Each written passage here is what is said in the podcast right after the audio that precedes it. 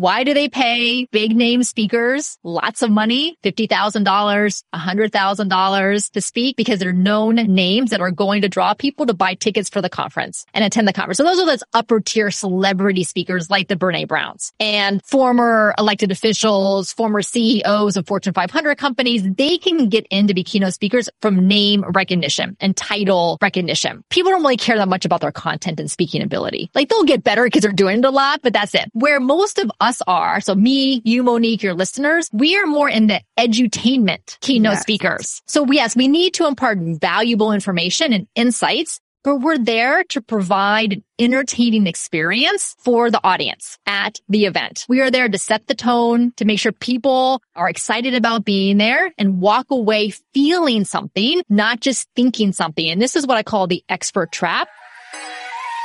Welcome to the Juicy CEO podcast Listen, it's time to give you some hard truths, so sit up and pay attention.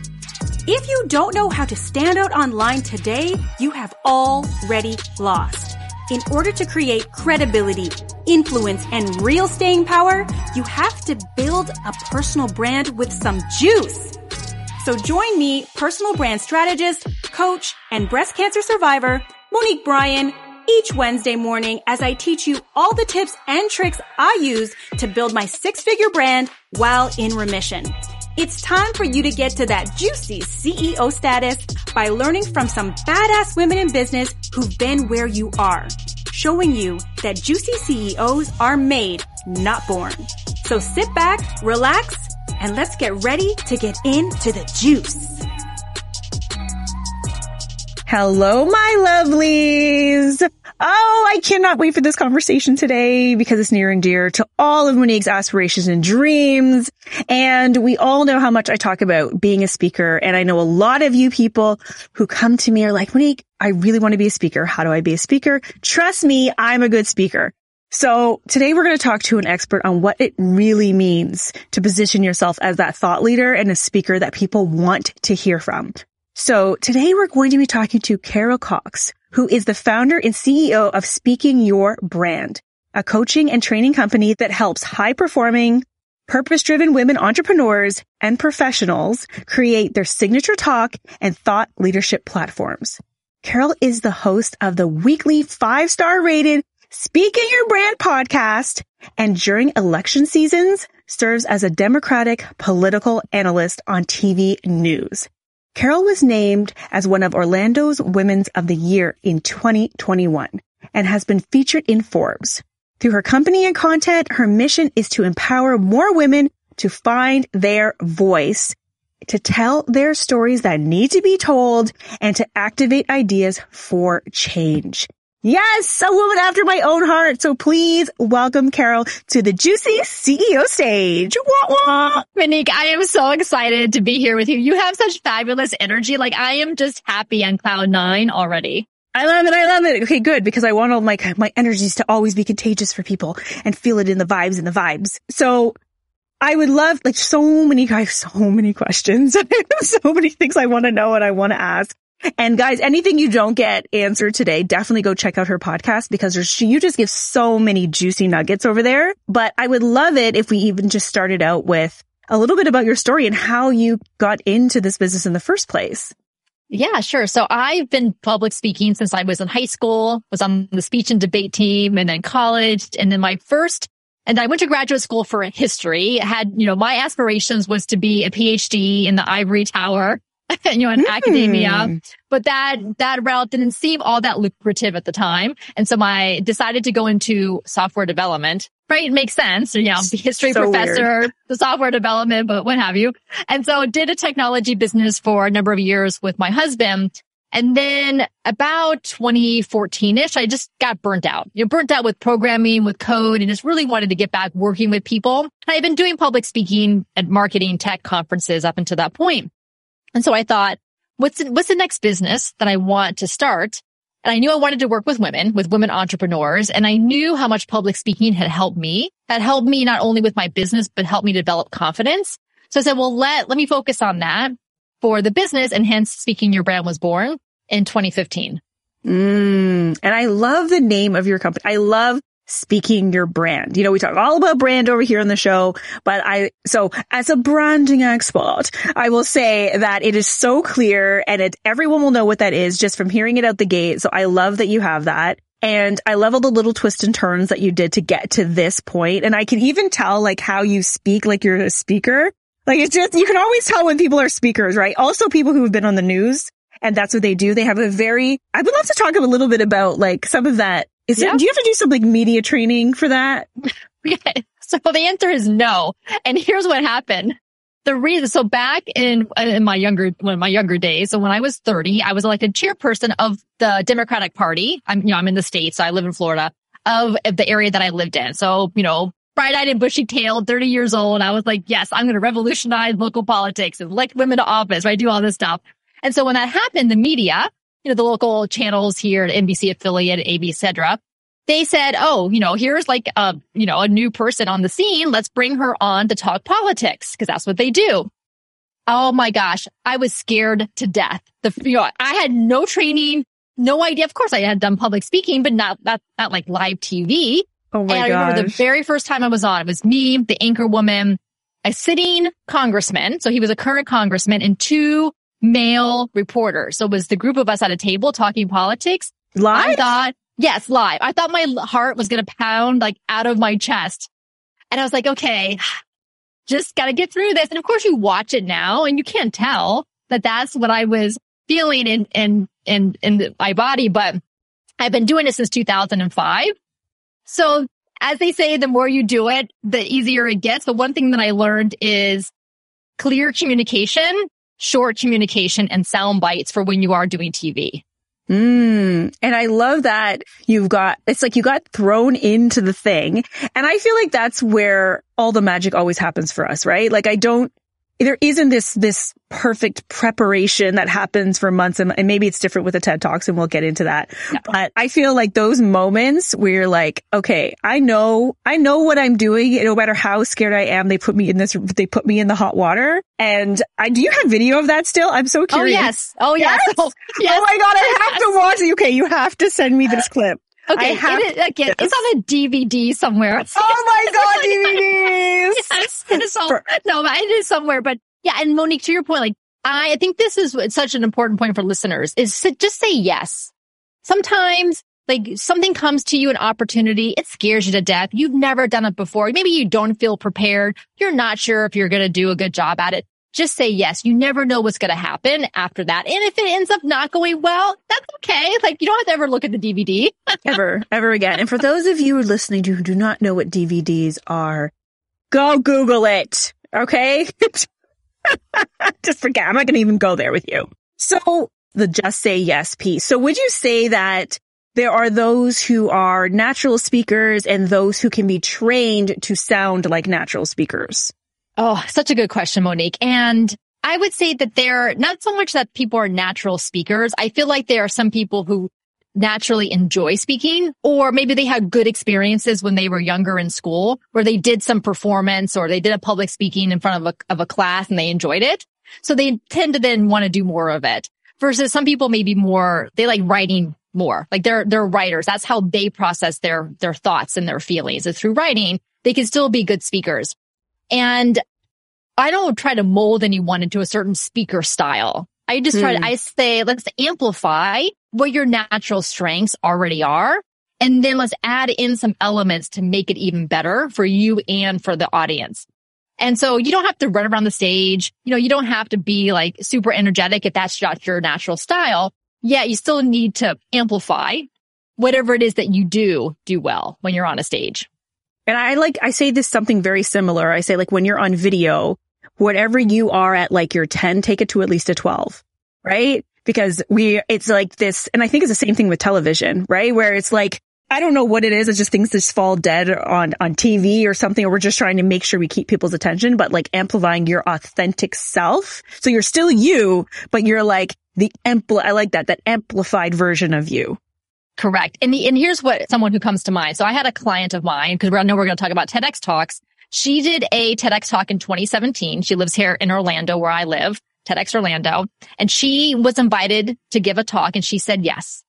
Even though, and, and she talks about this on my podcast, She didn't have a lot of public speaking experience. Maybe she'd done like one or two talks in her life. And then she said yes to a TEDx talk and she, and she knew what the topic was going to be. And it was a very real, vulnerable, emotional story for her regarding something in her family around money shame. And it was a very tragic story. And so she stood there on the TEDx stage on that red dot and she delivered her eight and a half minute talk. And she was, she just kind of, she stood there and she shared that story. And she how, and it was so impactful. She didn't have to try to be, pretend to be some like big speaker, like moving her arms around and like doing all this stuff because the content didn't lend itself to that. It was a sobering talk. Mm. But her talk has over 2 million views on it Oh today, my gosh. which is unusual for TEDx talks. Most get a few thousand views, but it ha- did because she was her authentic self and she dug deep to share the, you know, that parts of the story that she like, it was hard. Like she teared up at part of it because it was, it was really sad and tragic story, but she has done so much good. People contact her from around the world and thank her for the talk that she gave because it has changed their lives. Mm, I love that. And I, I, re- it brings me to like a talk that I did where I was so afraid to cry on stage. It was a vulnerable story. I knew it was going to be a vulnerable story and I remember writing it and kept rewriting it. So I left out the good parts because I was like, I don't want to turn into this blubbering person on stage. And I rehearsed it so many times and I presented it to people who know me and they were like, it's good. But it's like, it's not 100% you. And when I put those pieces in, I did cry on stage, but it was the most memorable part for people. So I love that you shared that. And I know you, are there like tricks or a method to the best way of like integrating your story into your talk? Right? Is there, are there like a tip you can give? Cause I know a lot of people come and they're like, how do you tell your story? And it's about you, but it's like, it's not for you. It's for the audience. Right? So there, I'm, I'm sure you have like a method Mm-hmm. that you can share. Yeah. You guys all have to hire her, but if you can share a little Sure. tip on how to do that authentically. I'll I'll do the best that I can here in the time in the the short time that we have. Yes. It's, it's, it's more deep rooted that there's, there's a lot more pieces to it, but I think level. you've you you made a good point, Monique. That is your story is a, is still in service of the audience. So you want to share your story because ultimately we are humans. We're having a human to human connection, and that's what our storytelling does for when we share our stories with our audience because they feel like you understand them and that they're not alone, even if they didn't have that exact same experience you had, there is something in their story, in your story that they can relate to. So I'll, there's a number of ways you can do it. You can start your talk with your story. You can start your talk, you know, with some audience questions, audience engagement related to the topic of your talk, and then kind of back into your story as an example. Then what, and then what you do is that if you're starting, say, with your story, there's a very simple sentence that is all you need to shift from you to the audience, which is you may not have had this exact situation that I had, but you may have had a time where you too felt this way. And then whatever that way is that you, that you described. I so love what, it. what it is, is you're shifting from the personal, you to the universal to them. And then you go on with the bigger lesson that you're sharing that you learned as a result of your story. Because I believe the best talks and best keynotes and TEDx talks are what are those hard won life lessons Mm. that you experienced that now you can share with the audience and those insights that you gained. So tell it to me again. So what you, you had, you Yeah. may not have had this experience, You may not have had this exact, exact same experience, experience. but you may have had a time when you also felt like whatever happens to be. So here, here's an Perfect. example. I, I did this at a talk I gave a couple of months ago. As I mentioned, I was involved in local politics and it was great until it wasn't. I had this great group of supporters, but all of a sudden they thought I was too much, too, too much media attention, a woman with a public voice, too much presence. They and- tried to shut you down. Oh, yes, they did. And I got to the point where it was, this is an all volunteer position. I was still running my business, my tech business at the time, all volunteer position, poured my heart and my soul into this. And then I got to the point where I was like, well, why? Why am I doing this if I'm getting this? It's one thing to get kind of like that backlash from the other side, but to get it from the people who were closest to you, it was really hard and it hurt professionally and personally. And so I decided not to run for reelection as chair. I decided not to run for Congress, which had been talked about. And then, and I, as I share in the story that I, that I do in my keynote, I lost my voice and my confidence on my purpose for several years after that. So then I say to the audience, you probably have never had this exact situation. You probably have never been chairperson of a political party. And if you had, come, come talk to me. I would love to compare notes. But you may have had a time in your life where something happened to you and you also lost your voice or lost your confidence. And what did that look like? What did you do to gain it back? And now I shift into the, the rest of the talk. Oh, I got goosebumps. I was like, cause we've all been there. Like, yes, there's a time someone came for me and it made me shut down. And that, yeah. And the who, and I'm already like, now I'm into a whole new talk. I'm like, and who did you have to become in order to find your voice? Yeah. We definitely should link to your TEDx talk in the show notes so mm-hmm. people can really see it live and in person. So let's, let's talk about, let's talk about TED. Let's talk okay, about yes, TEDx. let's do it. Yeah. Let's talk about, because I'm so, I feel like there's like a secret society of people who get into TEDx and those who don't. There's people who get asked and there's people who have to pitch. We had someone on the podcast who had to pitch like, they said they pitched like 20 times before that happened. So, I mean, not to be like a total, you know, princess about it, but can I have like some shortcuts? Like what, what is going, what do I need to do? What do we need to do to be in a position to have us be the next? Okay. So I've been on selection committees for TEDx and I've been speaking coach, speaking coach for TEDx clients. So I, I've seen all sides of it. And I've also worked with clients who were pitching themselves to TEDx Perfect. chapters that I had no relationship with. And here, that's the key word, relationship. If you know, if you have some connection to the organizers of that particular TEDx chapter of that TEDx event, that is going to help so much because then you're a no name, a known face, a known entity. And then they're going to be much more likely to see if your talk fits with what they're going to do. Mm-hmm. A lot of times the reason someone doesn't get selected for a TEDx event is not necessarily because they're not a good speaker or their topic is not interesting. Is that every event has a theme and that TEDx theme may just not align with your topic or there's no way to kind of get it to align with the topic, the theme that they want for their event. And so that's why I, sometimes I have clients who do pitch for five, six, eight times before they find the one that's a good match for them. But if you have a relation, relationships with event organizers, so then the question is, how do you do that? Start local to you. It used to be back, I don't know, eight, ten years ago. TEDx chapters would pick speakers from anywhere. Like I would have no, no people who live in Florida and they would go do TEDx Kansas City or, you know, TEDx Omaha, Nebraska, like just these smaller ones. But what has developed more recently is that TEDx chapters really want to pull from their local community because they want to support their local community. So they, they're a little bit less likely to pull people randomly from other parts of the country. It happens sometimes, but not as often. Start local, get to know those event organizers, show up to their events, volunteer for an event, just connect with them. And then when they're announcing their speakers for the next event, then you can submit your application or they may already want to pick you because they already know you and they already know what your topic is. It's all relate. Every part of business, business, speak, everything we want is that relationship. People like to work with and play with those who they know, like and trust. So that makes total sense. I understand where the miss has been because definitely coming in cold is going to be a lot harder when they're already, I'm sure, having people on their radar.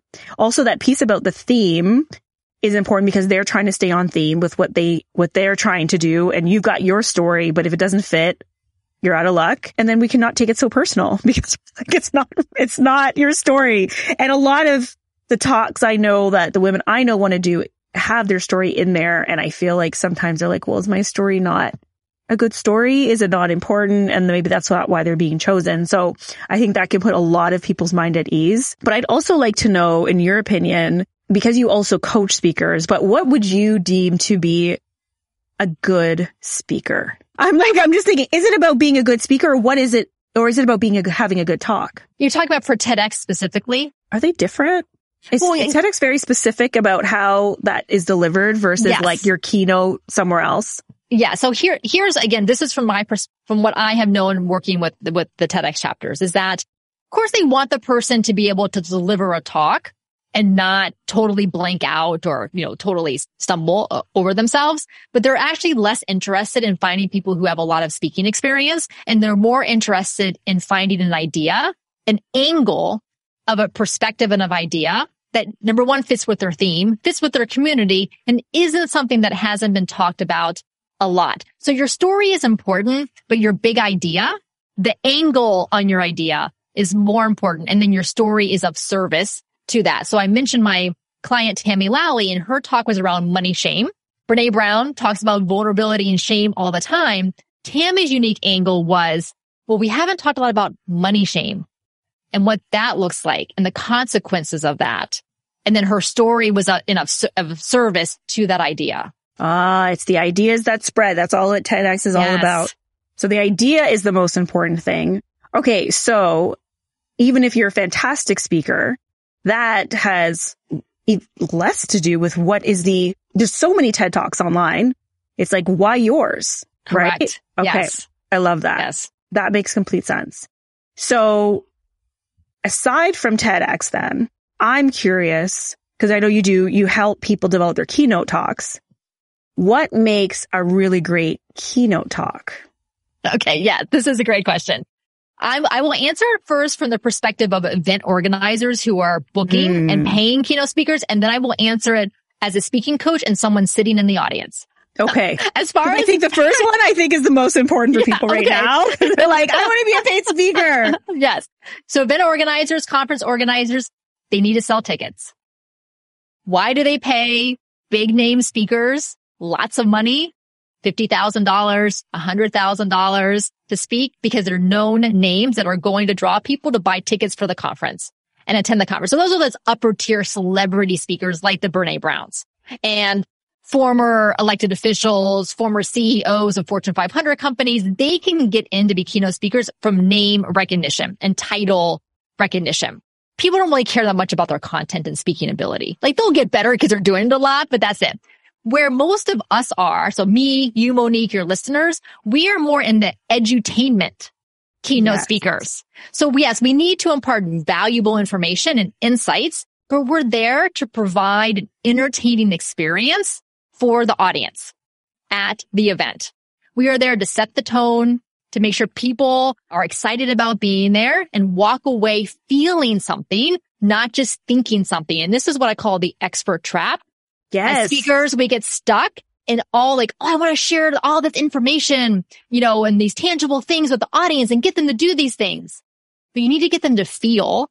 They're going to remember that much more. And that's going to be the experience for them more so than remember these 10 points that I share with you.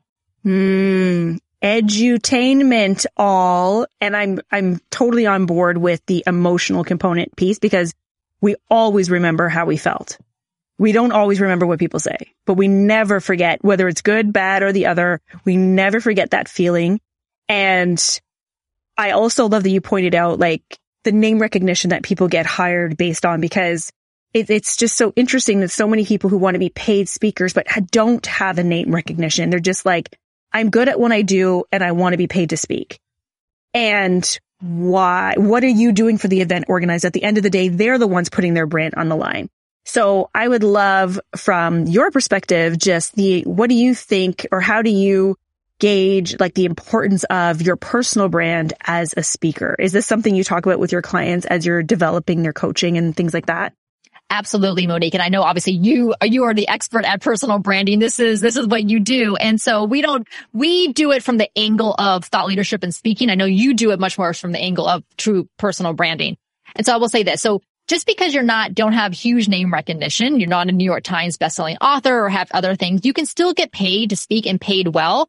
Are you going to get the fifty to hundred thousand dollar per speaking gig? Probably not, but you can get paid five thousand, $7,500, $10,000 for a speaking engagement, which is good. It's a nice additional rev- revenue stream into your business. How does that happen?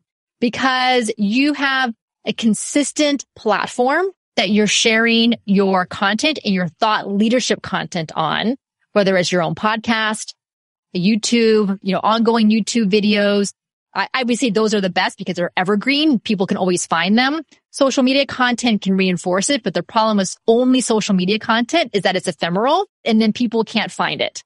So have that. What is your, what is that container that you want? And if it's writing, it could be writing. You could write a book. So find that container for yourself. And then that's where go- you're going to use as the basis then to establish yourself as a speaker who gets paid. Oh, juice. A. So when, if you're new to the game or so you've got the, you've, say you've got some stuff on YouTube, maybe you have a podcast, maybe you have a book or maybe not yet. When you're going out now to pitch yourself as a paid speaker, couple of questions around that. One, do you, if you don't have a team or you don't have an agent, do you pitch as yourself or do you recommend your quote unquote team pitching on your behalf? And when I say quote unquote people, it means you guys don't really have a team, but you're posing like you have one. Yes. And you can totally do that. That is, that is fine. Okay. Here's what my experience has been for paid speaking engagements is they come, they come to you. They find you. They find you because of your content they find you because of your, I get speaking invitations all the time because of LinkedIn, because I've optimized my LinkedIn profile for speaking invitations. So I just got one two weeks ago for this fall paid keynote. And so, and also let people know you're a speaker. Have a speaker page on your website. I put my starting prices for my keynotes on the website so that mm. there's no assumption that I speak for free. It is right there. Good like for this, you. this is my, and I do, yeah, I recommend that as well. So most of the time, those those paid speaking opportunities are going to come to you either through that, through the social media, LinkedIn websites, or through relationships.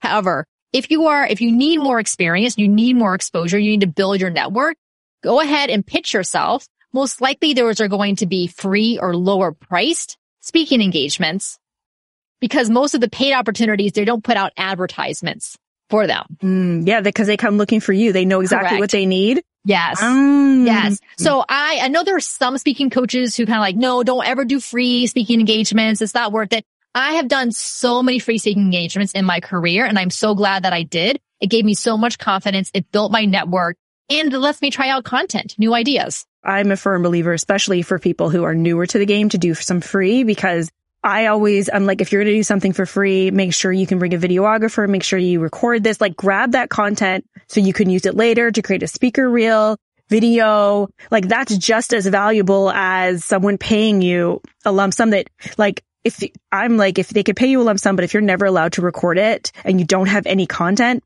oh, like the money's gone when it's gone, but this content you could use and reuse and repurpose for who knows how long if it's really good. Yes.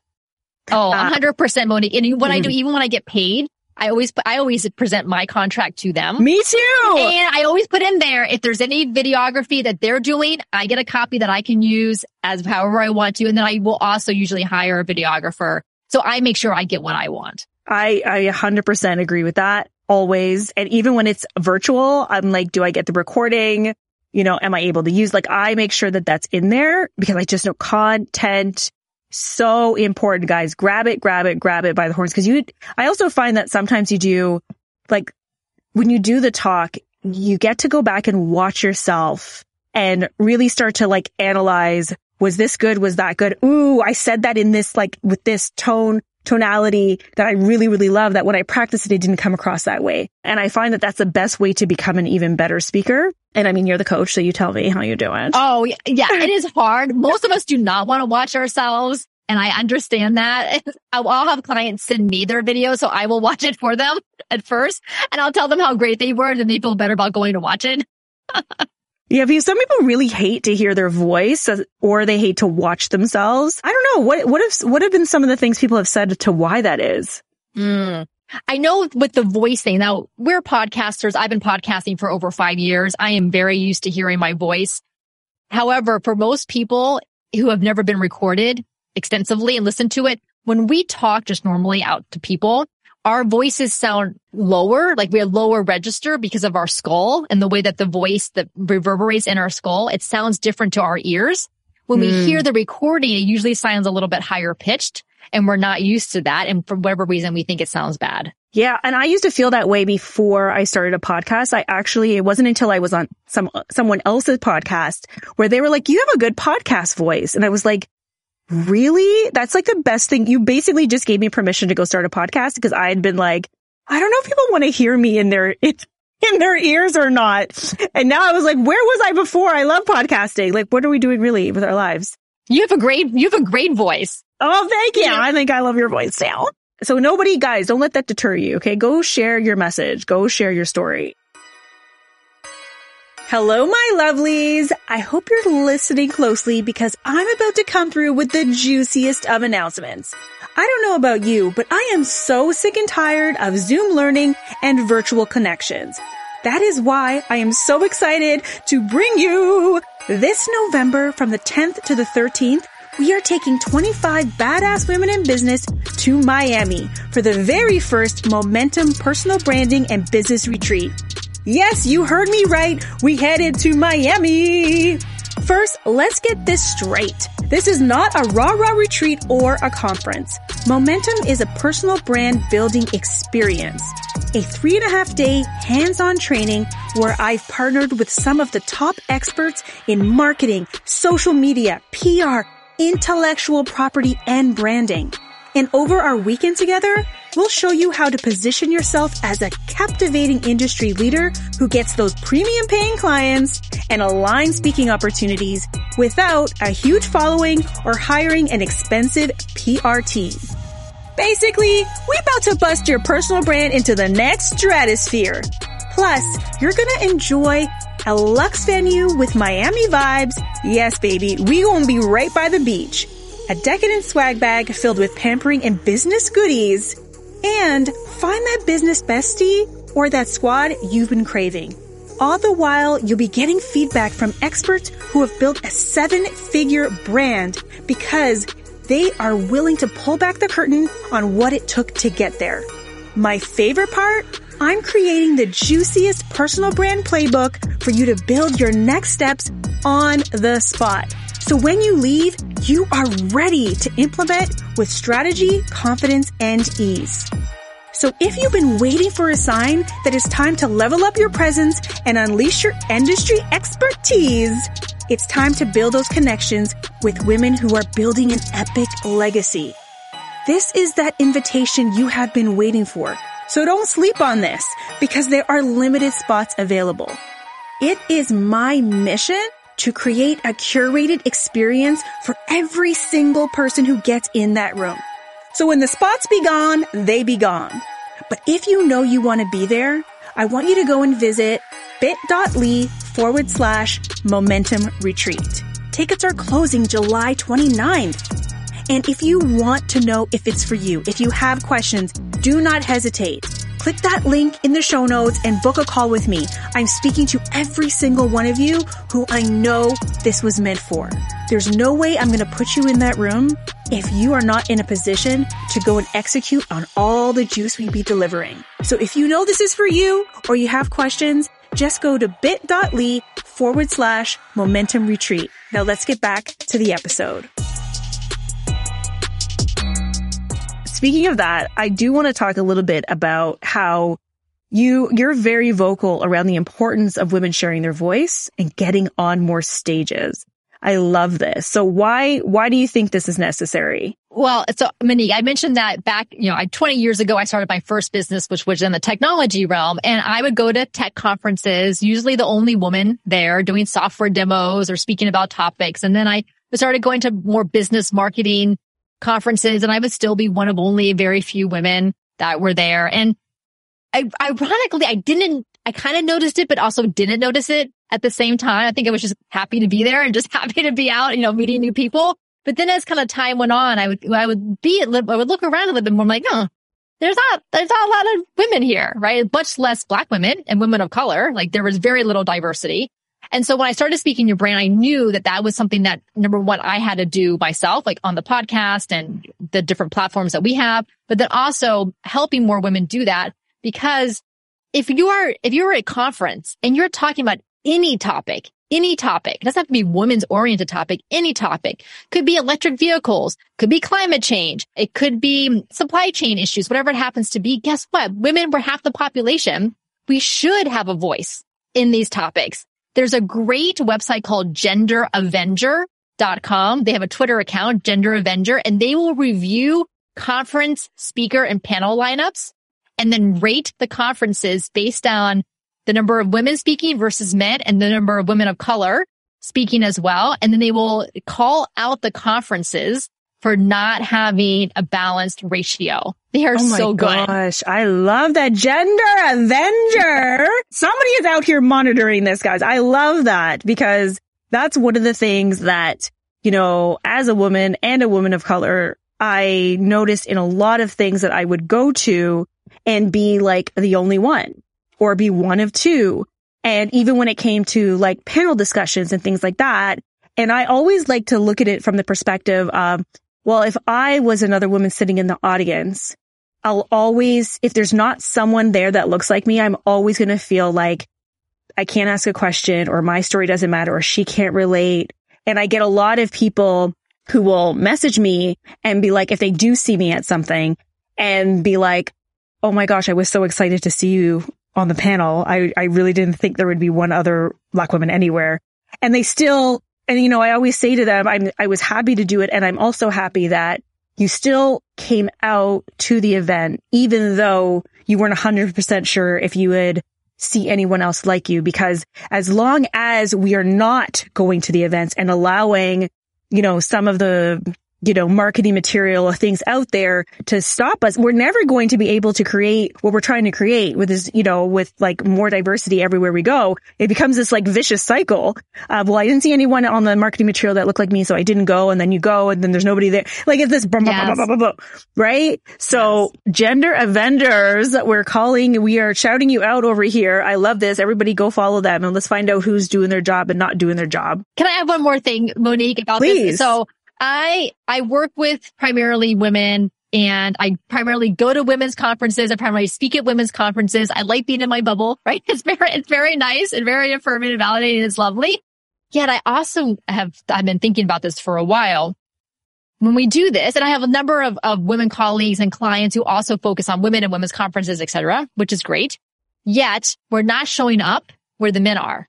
So the men don't get to see us They don't even know how great we are. capable, confident, powerful women standing on the stages because we're kind of isolating ourselves in these women's events. So my, one of my intentions as we get back into more in-person speaking now that we're coming out of kind of the worst of the pandemic is making sure that I'm also going to and speaking at co-ed conferences and events. Oh my gosh, that's such a good point because I'm the, now that you're saying that, I'm like, I'm the worst. Like, I don't want to go. I'm like, women events, women events, rah, rah, rah. That's all I want to be. And then you see other powerful women and you're like, she can do it. I can do it. There's a lot of us out here, but you're right. We're not going to any of the co-ed events. We're not going to any male dominated ones. Like, we just don't even want to deal with the energy of it.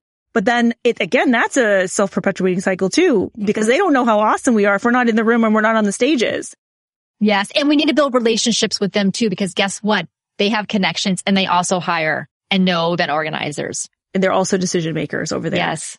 Yes. And I'm curious, I'm sure there are, but because you have been in both types of conferences, you know, whether it's co-ed, male dominated, is there any advice or tips or anything, or when you do as a woman, you're used to doing all women like events and now you're going to venture into some co-ed or some male dominated arenas.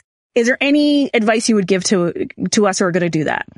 Yeah, that's a, I know. I need, I need to think about this for myself as I venture back out into these. I would say bring a friend, bring a, like, bring a girlfriend. Bring a wingman. Yes, Wing for woman. sure. Yeah, bring a woman, woman, just to like, you have someone to chat with to kind of help pump you up too. And then the other thing is that just like, just know why you're there and how important your message is. And for you standing there on that stage, regardless of what else happens. The other thing I think we like about women's conferences is that we feel we get a lot of affirmation because the other women usually will agree with us with whatever it is that we're saying. Right? We might feel a little bit more trepidation going into a, a mixed audience of, am I going to get that same affirmation? Am I going to ruffle feathers? So maybe just know going in your goals or the outcomes that you expect may be a little bit different, but know that it's okay. Like maybe ruffling feathers is the goal for that event versus for the other event and maybe more of the kind of co- collaboration. Maybe it's time to like rub people the wrong way. Maybe that's that's the like I think the important thing is is whether you're making people feel great or whether you're making them feel bad. You're making them feel right. You don't want to be for, forgotten. I always say this like boring does not sell. But Right, no, and- gonna cut it. Yes. No, it's not. It's not going to be memorable. And thought leadership is about challenging the status quo and helping the audience see things in a different way. Like what's the, what mental model do they currently hold that they need to shift for the betterment of everyone. Mm, tell them. So, I mean, I could talk to you about this all day. like selfishly, I totally could. One of the things though, I don't want to leave without asking, I have my own bias on this, but is there certain things that you would advise people to have or start collecting for themselves in terms of assets before they start saying, speaking is the thing that I want to be doing? Or they can be gathering now. I have some think, I have some thoughts, but yes. from your perspective, I would love to know, like, what should these, what should people be gathering in terms of assets? What should they have? Uh, I will answer the question about assets specifically, but I will say still say yes and go do it. Even if you don't have any of these things that we're about to talk about. When I started speaking, I had nothing. I didn't have a sizzle reel. I didn't have, you know, anything, right? So you, you collect these later. I would say this, I, as we talked about before, get video of you speaking wherever it happens to be. You can have virtual as well and then in person video clips. That's always helpful. Get testimonials when you go and speak again, virtual in person. I just kind of pepper those testimonials on my speaker page on my website just to reinforce whatever it is that kind of your speaking style and personality. So the video, the testimonials, know what you want to charge, like what your starting speaker fee is. And so that you have that so when someone comes to you, you're not like, oh, I don't know. Uh, you're wondering what you should say. And then I would say if you, you know, and spend, spend a little bit of time putting the speaker page on your website. It's good for SEO. It's good to send people there that has all your media assets as well. Doing podcast interviews is a great way also just to practice your message, practice your stories, get more comfortable speaking. What else would you add, Monique? I'm very big on like go clean up your digital house, people. Like people are going to, the first thing they want to want to do is go look you up. So you've got a speaker page, say that's great, but then all your socials, your LinkedIn, wherever you want to be, you, wherever you're seen, clean it up so it is in line with how you want to be perceived. Right? Like, and how much you want to be charging. Like, I don't know anyone who's going to pay you $10,000 when you're looking at jankety ass mess on all of your social, social platforms. I mean, like, I don't understand. You're charging $10,000, but I'm very clear, like, all of this is like old or out of date or just pictures of your dog. It's like, put your private stuff on private. That's why there's a privacy piece or take it down right? Like show up as the professional you want to be paid as. And I agree with everything else that you had mentioned as well. Oh, but it, yes, absolutely. You, yeah, your, how, whatever front facing you have has to reflect what you want to charge. That goes in your business as well as in your speaking. Absolutely. And right. I will also say this for listeners.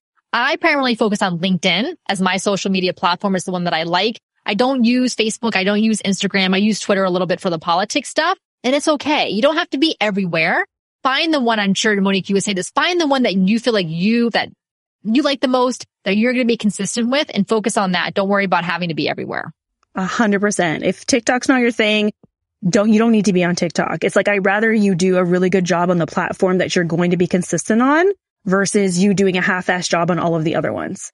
Just shut it down, people. Stop putting yourself through the torture.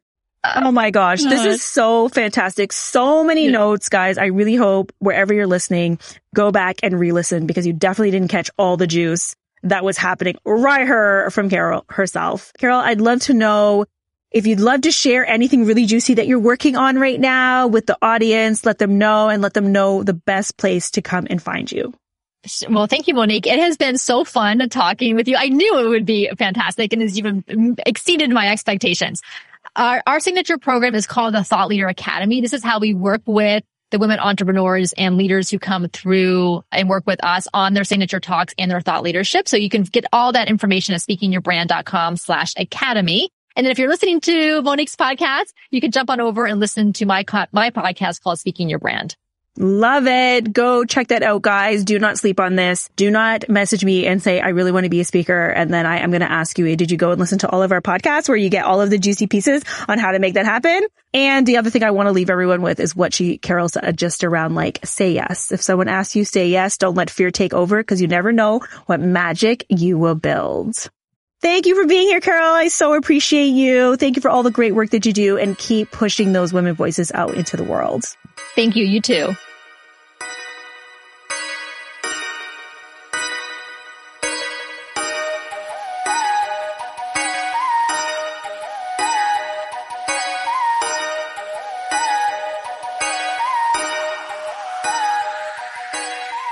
If you enjoy this episode, then make sure you hit subscribe so you don't miss the juice every single week. And if you thought this episode was super juicy, it would mean the world if you gave it a five star rating and left a review over on iTunes so I could keep bringing the juice to more people who need it. And if you want to win some juicy swag, I want you to take a screenshot of this episode from wherever you're listening, then post it to your stories and tag me over on Instagram at Monique Bryan underscore co. That's Bryan with a Y and you will automatically be entered to win. Until next time, my lovelies, keep building that brand over a business and raising your juicy CEO status.